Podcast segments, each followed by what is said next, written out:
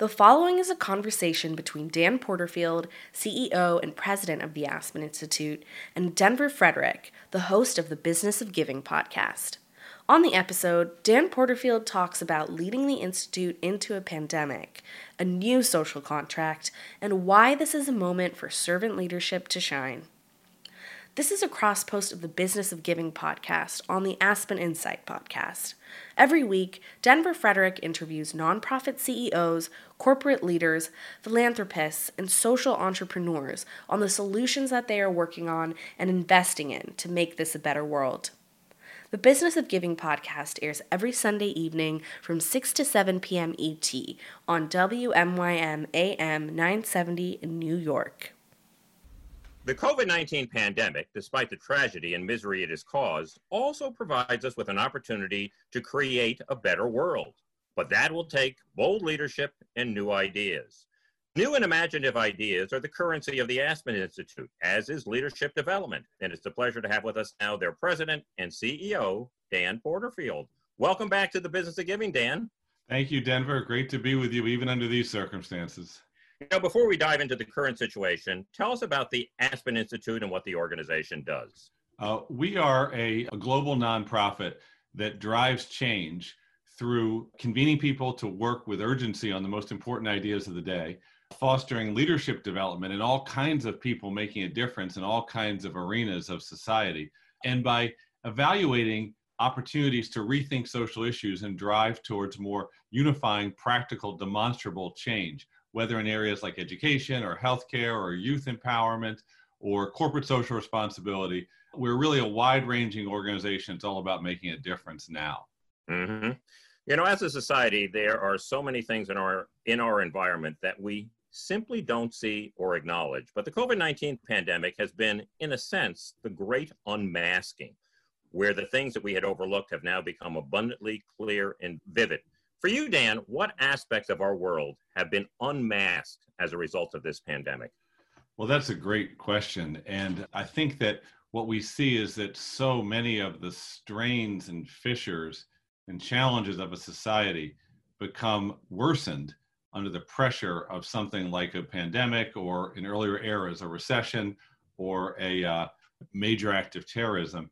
And we actually asked exactly that question to many of our program leaders who are working around the country and around the world. We asked them, what's your sight line? What is it that you're able to see because of the unique way that you as an Aspen Institute leader work to drive change through social networks? And so one of my colleagues, Maureen Conway, her sight line is all towards frontline workers. And what she saw as seen as people working incredibly long hours, feeling very stressed, not having access to even basic preventive sort of like measures to keep themselves safe as they serve food, you know, prepare packages, uh, work in hospitals, and then their own cash flow also under tremendous pressure. Josh Wyner leads our college excellence program. His sightline has been seeing community colleges, especially all around the country, facing enormous financial strain while they also somehow try to make a wholesale shift from so into technology aided instruction and advising with their kids having massive needs. And then John Dugan, who leads our work on youth programs around the country with, with sort of uh, young, sort of college age people that have stayed in their local communities. What they see, what he's seeing firsthand, is the incredible family struggles as the students who are going to community colleges are trying to create their future, but yet at the same time, their family business or their grandparents' health um, or their ability to provide supervision for their little children is so disrupted that the students are you know barely hanging in there in attending to their own needs. Abigail Golden Vazquez is our leads our work with Latino uh, businesses, which she sees is Latino, Latino businesses have softer safety nets, so there's mm-hmm. more stress on their you know how long they'll be able to keep themselves going if they're not actually bringing in new revenue and at the same time, the Latino community, where disproportionately, uh, the adults are providing care for older adults. And so the work life balance has become work life integration, and yeah. it's challenging. That's just a few of the ways the Aspen Sightline is helping me as the CEO see some of the things that aren't being reported that much in the in the you know in the media. Yeah, those are some wonderful perspectives. And I would say that an undercurrent of each of those four is mental health. There are going to be some mental health problems that are going to arise after this disease part of the pandemic is over. Do you see that? Oh, of course, you know, and so, you know, one of the things that's very much on our mind is that essentially when America gets a cold, the low income community gets pneumonia. and so if you look around the country at those that are suffering already disproportionate challenges related to poverty or lack of access to health care or lack of economic security, you know, economic resilience at the, at the household level, that group also more stress and then fewer resources. And um, so, you know, we know this is a, a that stress, anxiety are a growing aspect of American life, period, writ large. This crisis is definitely going to, I think, probably move mental health, if if this is possible, to an, to on par with physical health as a long term aspect of community life that needs to be supported. Yeah, I think you're absolutely right about that. I would um, want to say that with that, you're also seeing through the Aspen Sightline communities and people that are making a disproportionate difference. They're activated and, and, and helping right away in new ways. Carrie Hopper helps lead our citizenship and American identity program. And she has seen this like surge of people moving from being what she says civic bystanders to active civic agents by donating money or by uh, affirming the value of social distancing or by coming out at seven o'clock and banging pots in support of healthcare workers or driving in front of emergency rooms and banging pots and cheering and yelling and supporting people. And that's important too. Peggy Clark, who leads our Aspen Global Innovators Initiative, is, works with change makers around the world in, in developing communities, especially. She has this fellows program called New Voices, and all the New Voices people are stepping up and doing new work. For example, there's a woman in uh, Kenya who's one of our fellows who has organized this giant uh, effort at hand washing in the slums of Kenya. A million mm. people learning how to wash their hands at stations that she's provided. So we have to remember that that as we see new challenges, we also are seeing new leadership being expressed by everyday people going out to make a difference now. That's yep. equal part of the story. Absolutely. People are really stepping up to the challenge. And as you just suggested, new leaders always emerge in a circumstance, in a situation like this. Getting back to all the work that you're doing, how has Aspen had to change their service delivery model, reimagined it, if you will, to continue to deliver against mission during the pandemic. Yeah. So pr- probably a number of your listeners work in nonprofit organizations, which are extraordinarily important parts of our economy. As as we know from from independent sector led by Dan Cardinali and others, there's something like a million and a half nonprofit organizations in the country, and something like 12 million people work in them. So it's a big, important part of our sector. And so I, I want to answer in two ways that all, all nonprofit organizations must both cope with the immediate challenges for their organizations and then create new value for society, living their mission in a new way. Mm-hmm. The coping part is key because if you can't hold your organization together, it won't be able to actually respond in new ways to the challenges. So for the for the Aspen Institute, which has about 470 employees working in l- roughly 90 programs, a big early part of our work was trying to get accurate information about the, the health, about the pandemic's impacts as it was unfolding in real time. That was hard. And then moving to emergency preparedness, to supporting our employees, to figuring out how to do business continuity and have 470 people all working from their bedrooms and their front porches, and then financial resiliency, how to find the funding we need to get us through this moment, which would include, of course, some spending reductions while trying to protect jobs, which we've done so far. Yeah. And then all of that is one big body of work. And you, if you work in a nonprofit organization, you're a leader, your job is first and foremost to hold that organization together so that of equal importance, it can then deliver its mission in new ways. So that part of our work, what we've been doing is we've shifted from organizing a bunch of in-person convenings, including the legendary Aspen Ideas Festival, to becoming virtual programming. We've created essentially a, a model for a new almost network of Aspen Ideas uh, programming that will happen online.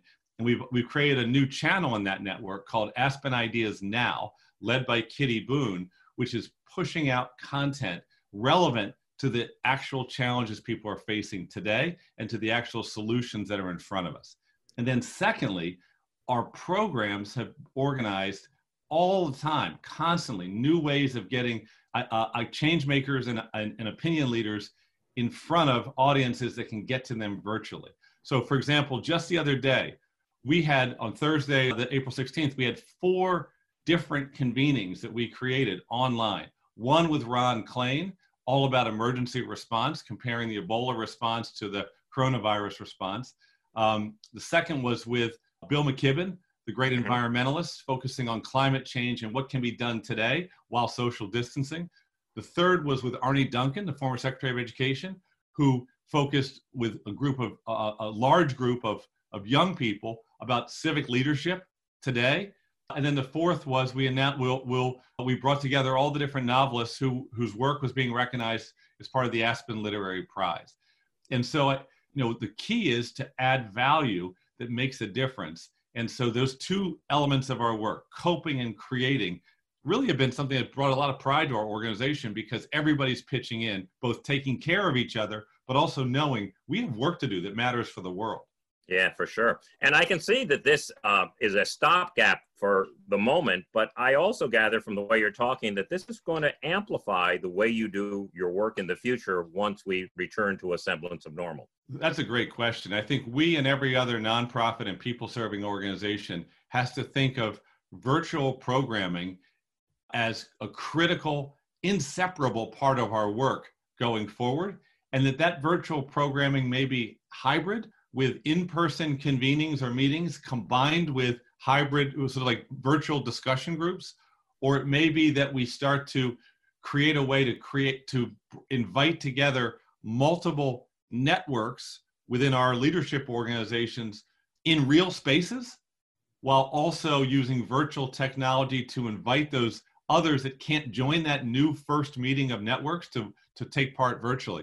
That requires a lot of learn. Uh, te- it requires organizational, you know, excellence, technological uh, innovation, the ability to analyze with da- the data what's actually happening, and we're making it up as we go along. Yeah. But the but all of us as nonprofit leaders, we have to commit.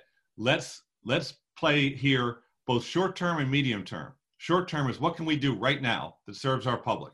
How to help people vulnerable right this second. And next, what are the changes we need to make in society in the medium term that can, going back to your first question, address the causes of some of the disproportionate suffering that mm-hmm. we've seen. And that means working on income equity, on educational equity, on healthcare equity, on ensuring that political participation is encouraged in our society and not discouraged. And all that is part of the Aspen Institute mission. Yeah. Let me pick up on something you mentioned a moment ago, and which you clearly have a lot of pride in, and that is your staff. Tell us what it's been like to work with your senior leadership team, and really, for that matter, the entire nearly 500 people of the Aspen Institute. And do you foresee fundamental changes in the workplace environment as a result of this shared experience? Yeah. So, so I think that first, our full staff of 470 people, I'm so proud of what they've done together in making this overnight pivot to virtual environment. And then all the ways that members of our staff have both continue to do their jobs while also having all this unusual uh, uh, mingling, intermingling of home life and work life. I've got great colleagues that are trying to take part in meetings while also caring for three-year-olds and four-year-olds or newborns. Mm-hmm. And I've got great colleagues that are, don't have any workspace where there's any privacy at home, but they, you know, they, because they live in a, a group house, but they have to keep working.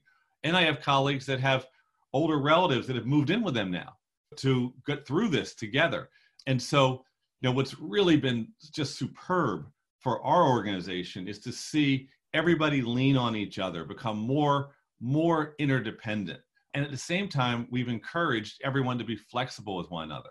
We don't know the answers to every internal pressure we feel around when we'll be able to go back to work, for example, mm-hmm. nor do we know for sure what work will look like when we go back. Will we phase in? Will, will we will we you know go in and out we don't know that yet so that's the main thing is that the, the, our organization has become stronger and more connected we do some good things like we've had a couple on full staff town hall meetings via zoom you know to see uh, 450 of 470 people came to our, the first town hall, and they all stayed on for the full hour. That wow. was amazing. And then, then one of my colleagues, whose name is Tommy Loper, organized this way of all, putting all the different networks that we have of leaders, community college, opportunity youth providers, business leaders, to make them a network of networks. And he hosted the first two workshops on what would it look like if the roughly 30 different leadership networks of the Institute overlapped and connected. And 90 people took part in those workshops and started to think out together what could it look like if we remake the organization so that our networks not only are strong independently, but can connect with each other? So that work of discovery is, you know, something that this crisis, I guess, gives us as a silver lining. We can yeah, learn yeah. new ways to work together. At the senior leadership level, the most important thing is that senior leadership teams need to change their priorities.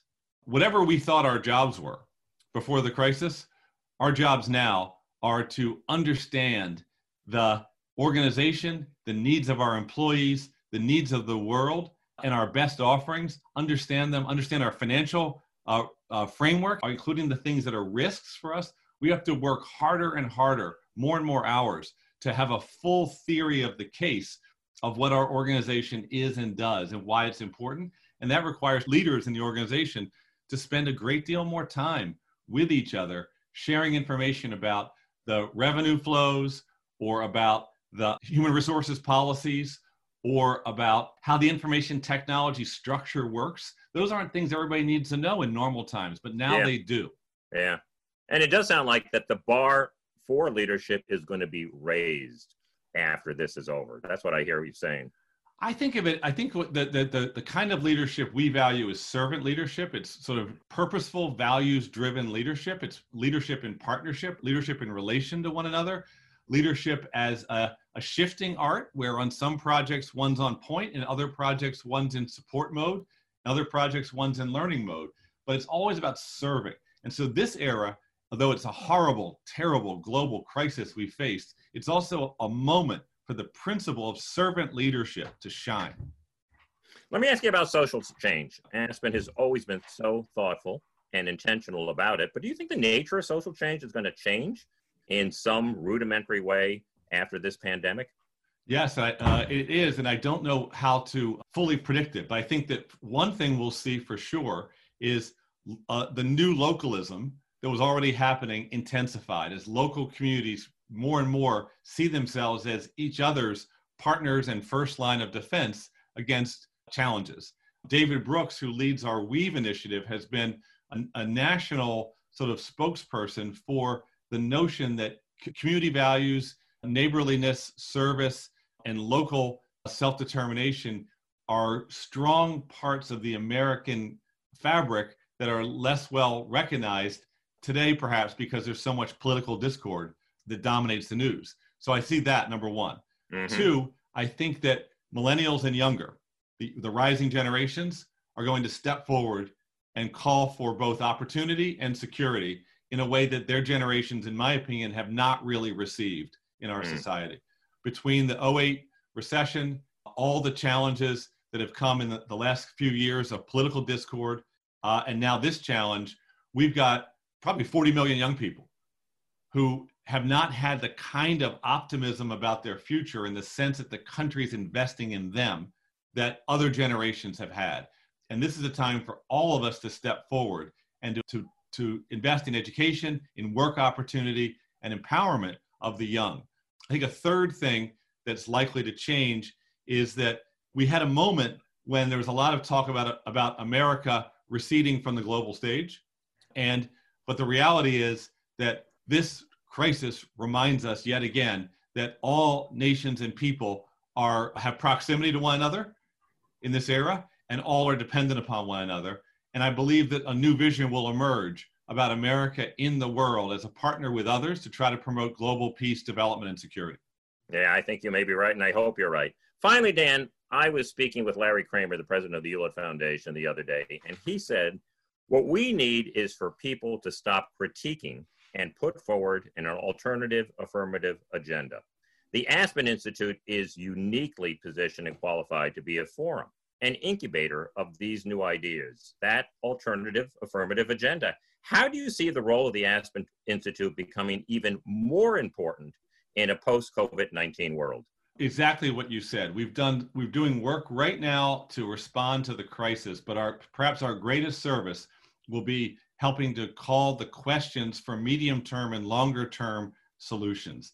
We created a big initiative that we call the Aspen Partnership for an Inclusive Economy that unites many of our programs, whether they work um, at the financial sort of information level or at the individual community or job training level, to help work to build an economy, promote policies that will lead to an economy that includes more people, promotes equity, doesn't have a, the kind of haves and have-nots we see today.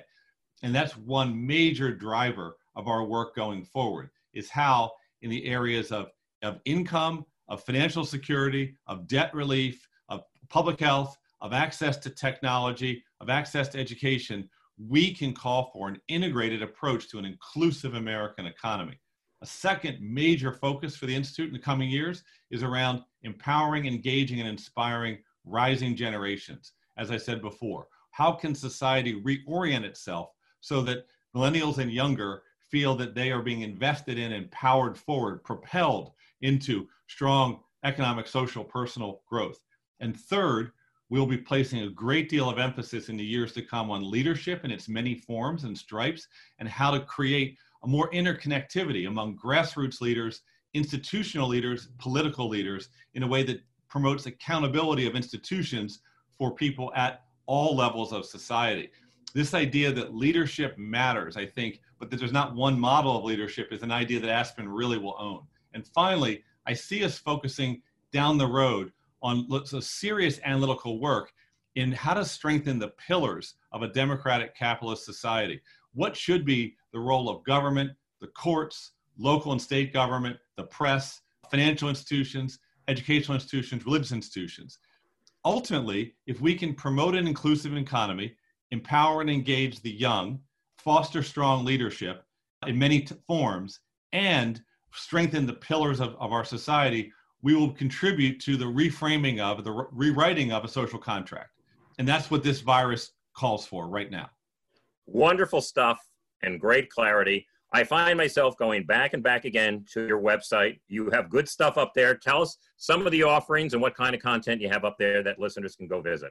I would recommend going right to the main website of the uh, Aspen uh, Institute and then go into our programs or go into our site that Amy DeMaria is building with her colleagues around the response to the coronavirus.